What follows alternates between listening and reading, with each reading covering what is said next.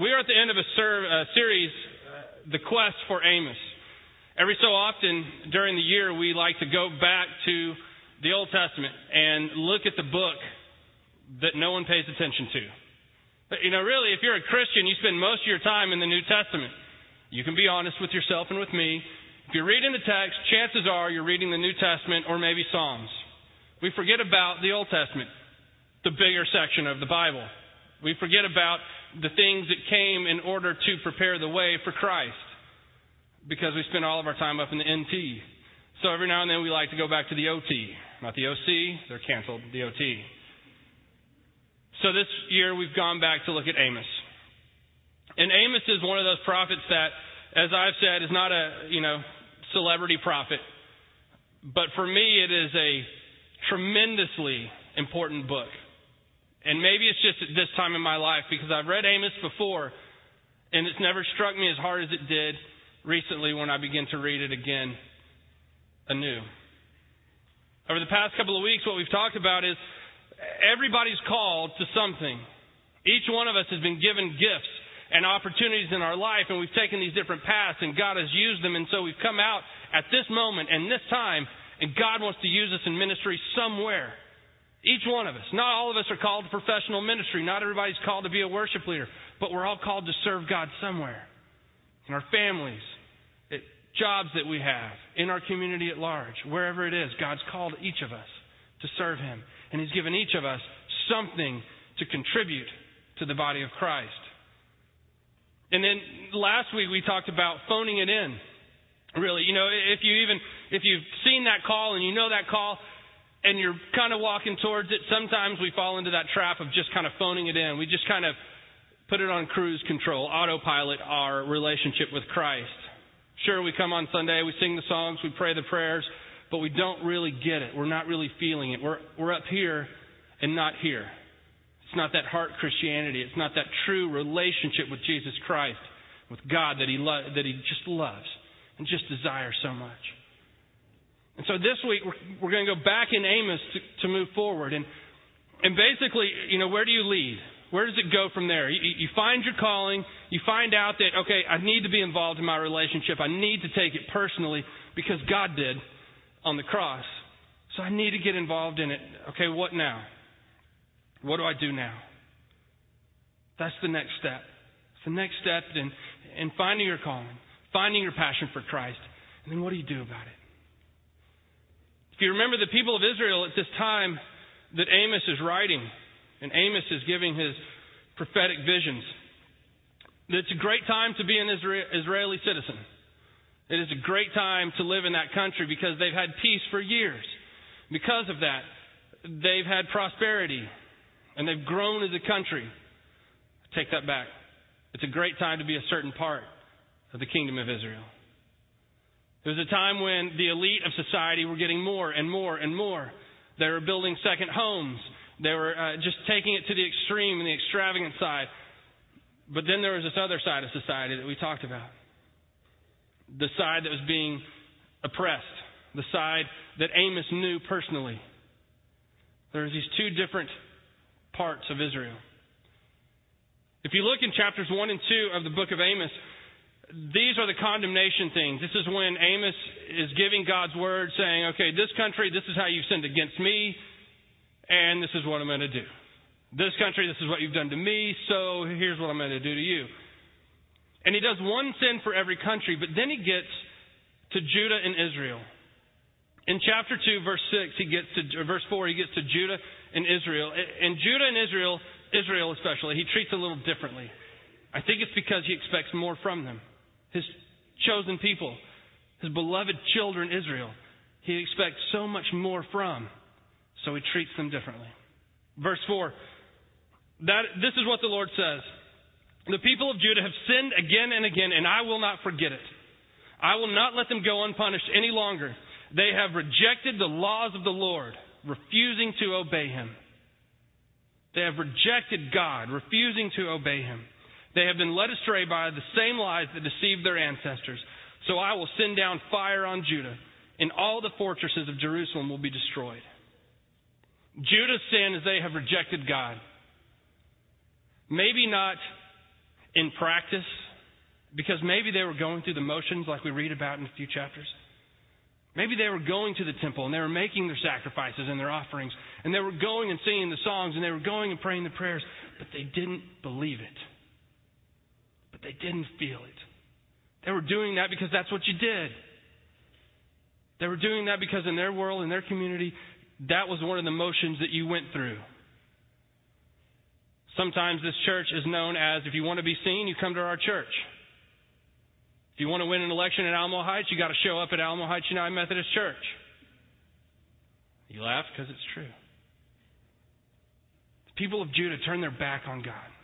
It gets into Israel. This is what the Lord says. The people of Israel have sinned again and again, and I will not forget it. I will not let them go unpunished any longer. They have perverted justice by selling honest people for silver and poor people for a pair of sandals.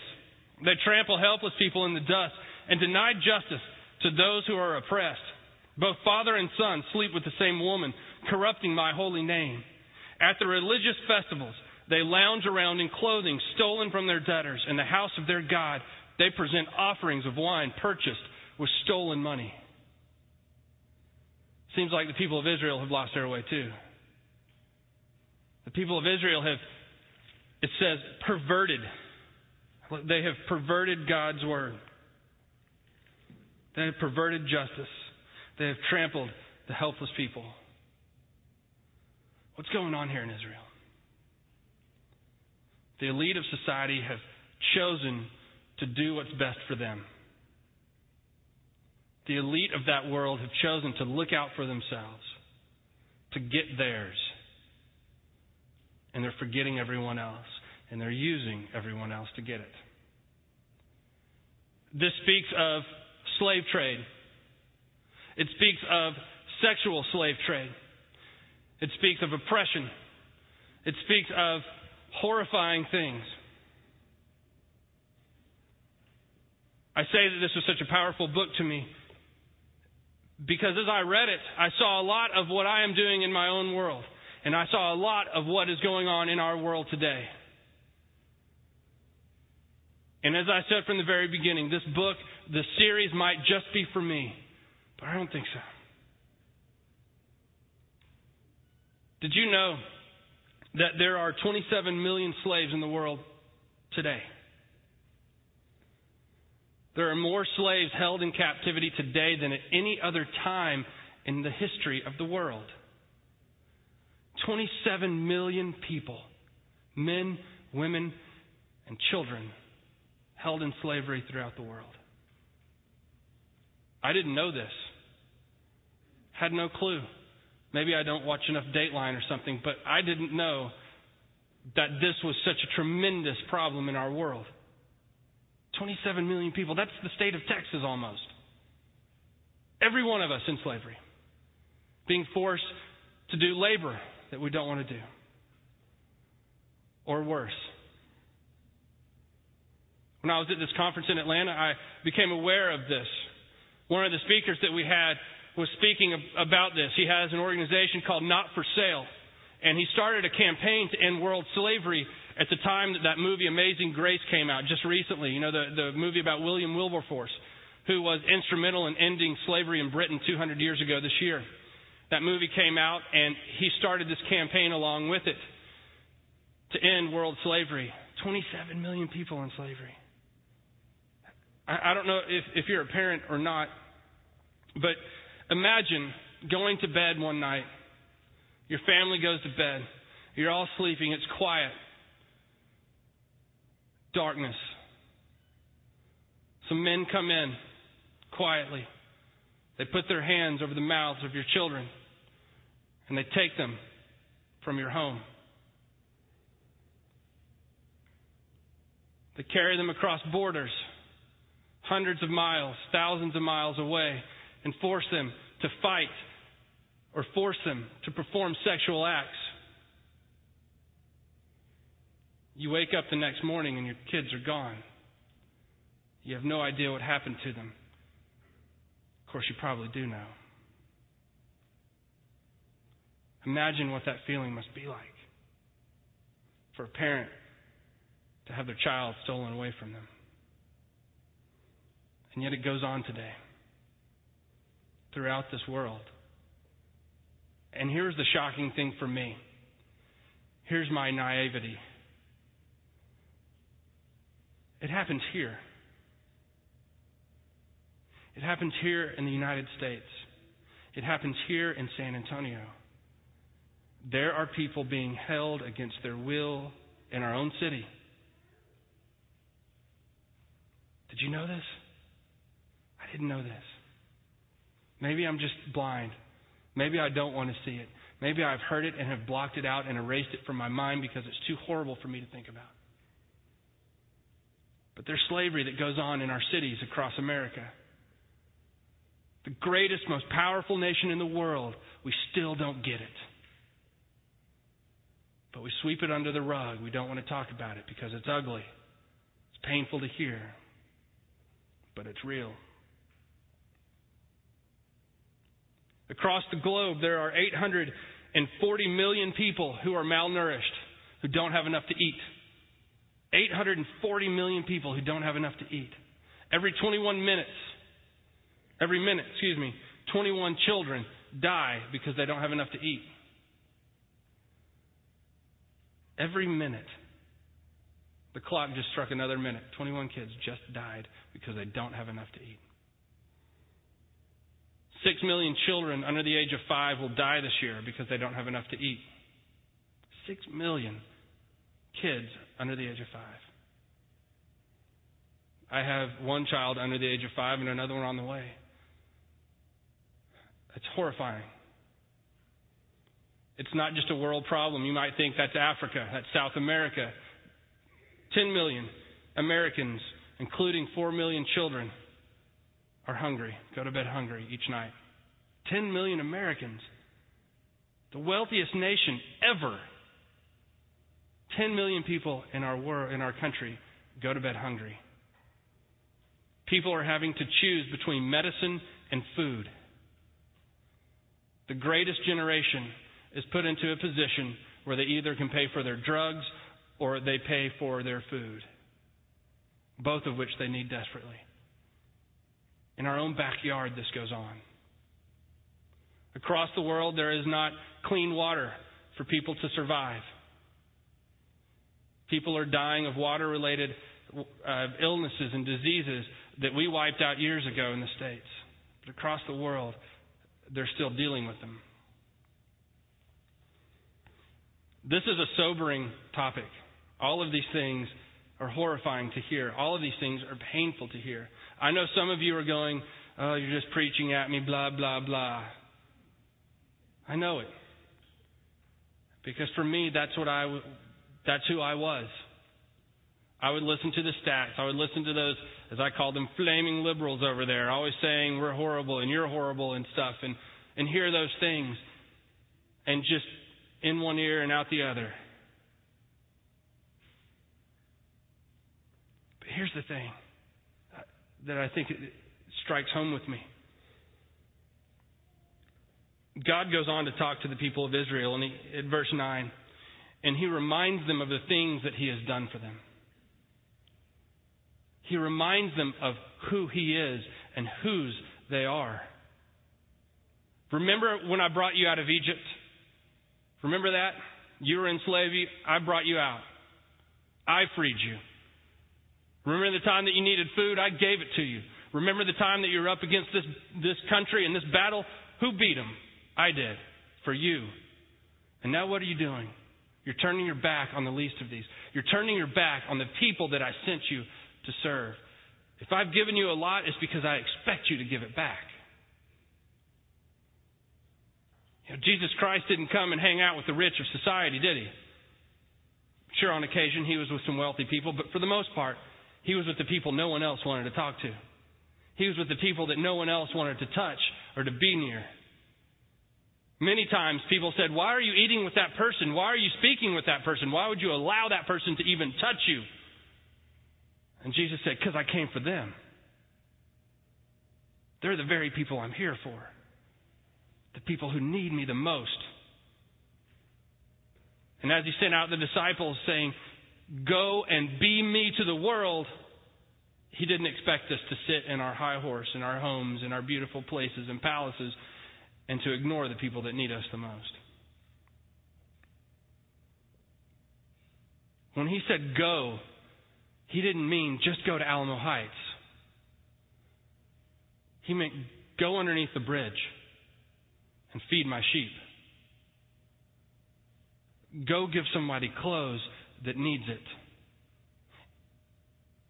Step out of your comfort zone and your world and experience me. See, that's the thing that we as Christians sometimes tend to forget. We tend to work on our relationship with God and we tend to grow in our relationship with Christ and do the, the studies and the Bible studies and the small groups and the worship and the prayer and we come for communion and all those different things, but we forget that God has sent us here for a purpose. We, sin, we forget that God wants us to be in relationship with one another, and it's not just people that look like us and that live in our neighborhoods, it's people all around this city, all around this community, and all around the world that He wants us to be in relationship with. If we say no to someone, we're saying no to a child of God. So, where do you start? 27 million people. Do we all go out and free them right now? No. I, I'm not. I'm not so blinded that I can't see that it's a tremendous fight and battle. I read a stat somewhere once. Barna came out with it that I believe it was if every Christian, every professing Christian raised their tithe by, I think, 3%. Mark, nod your head if you remember this. 3% that world hunger would end. If you gave just 3%, it was either 1 or 3%, it was some negligible number. If every Christian raised their tithe, not to a full 10% tithe, but just raised it 1% or 3%, we could wipe out world hunger forever. It takes so many billions or a trillion or something dollars to end it, and we could do that if we just raised it a little bit. That's it. You could end world hunger. There would never be a child that would go to bed hungry again. There would never be a child in this next minute, 21 kids wouldn't die anymore. If we got together and we created the power that God has given us through the Holy Spirit, if we became the body of Christ like He truly wants us to be, imagine what we could do. Imagine what we could do end pain and suffering in the world? I don't know. Maybe. Maybe.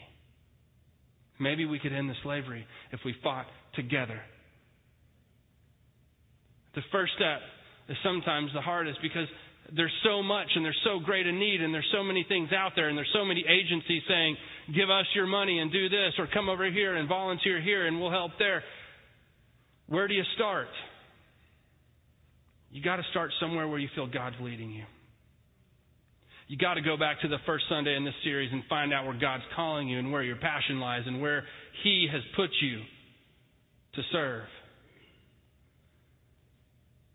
Start small.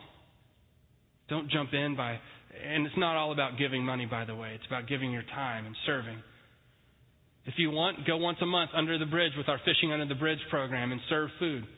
Sit and talk with somebody down there. If you don't want to do that, we have a room back here, F103. Three days a week. You can come once a month, once every so often and serve. It's called the Hope Center. And what we do is if somebody's in desperate need of food, we give it to them. If they need some clothes, we give them some clothes. But more importantly, we help them get back on their feet. We help them get connected with the people and the agencies that are experts in that. And we walk them through it prayerfully.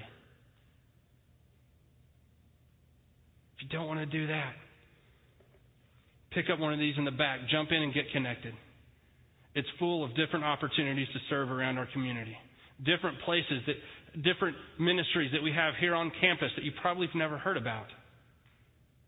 But you can go and start changing the world a little bit at a time through these things. Or maybe you want to reach globally. Jenna and I have, have started this thing recently that we are trying to build a well in Rwanda, a water well. She and I are going to go over there with shovels and pickaxes and just start digging.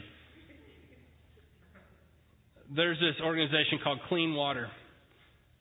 And for $3,000, they will build a well so that 72 families, a village, can get water, healthy water, so that the women and the children don't have to walk for miles with jugs on their head to get water that may not be clean. 3,000 bucks. We're not rolling in it over at the Crocker House, so the way we're going to do it is just by collecting our change. I don't know if you're like me, if you don't like to have change in your pocket and you never spend change, and so you put it different places. I think my truck gets about five miles less to the gallon because of how much change I'm carrying around. It's like it lowers down every time I go through somewhere, and just put more and more change in my center console. I don't, no telling how much money is in there in change. Just gonna put it into a little jug. Kind of keep track of it. When we get to three thousand bucks, turn into the bank, send the money off, and save some children's lives. It's not like we're doing anything different. I don't spend that money, it just sits around. I know that there's change out there worth, I think Oprah said one guy collected a million dollars worth of change. It's on Oprah, it's got to be true, right? just something like that. Somebody in the first service had an idea. We have around our campus, well, we used to, we don't use them anymore, uh, big Ozarka jugs. And we may just set one back on the on the table back there. And anytime you think of it when you're here in service, just walk by, you have change in your pocket, drop it in. Just walk out. That's it. If it's a penny, great. Remember what Jesus said about the widow who gave away her last penny. Doesn't take much to impress God. Doesn't take, much to be a part of the body of Christ. There's, there's so much out there that needs to be done. And I know it's overwhelming. And I know it's sometimes scary. And I know it's sometimes, for me, I focus so much on myself and my own life and my own problems and our own direction that I can put blinders on. And I for, forget to see the rest of the world. And I forget to hear the voice of God calling me, Michael, it's not just about you. There are other things you can do. Pray for a child. Pray for the children of Africa. Pray for the children of the United States that are hungry. Donate food to the San Antonio Food Bank. You have an extra can of, can of lima beans. Nobody likes those anyway. Take them down there. Do something. And I've heard God telling me that so often over the past few months. Do something. Do something. It's not about you. Because may, maybe it's just me. I have a tendency to make it about me. I have a tendency to turn inward and to get mine. The worship team's coming up right now, and, and, they're singing a song. I didn't know the song that they were singing um, during the communion time uh, uh until they actually played it. But there's a line in there that says says this, if I say I love you, I will do what you say. If I say I love you, I will do what you say. I will obey you and surrender all. I love that. If I truly say that I am a follower of Christ, if I truly say that I am surrendering my life to Him, then it can no longer be just about me because it certainly wasn't all about Jesus. It was about each one of us. My encouragement for you is to hear the words of God calling you into the community to be his hands and feet, and to answer that call. If you're helping with communion, I ask that you would please come forward at this time.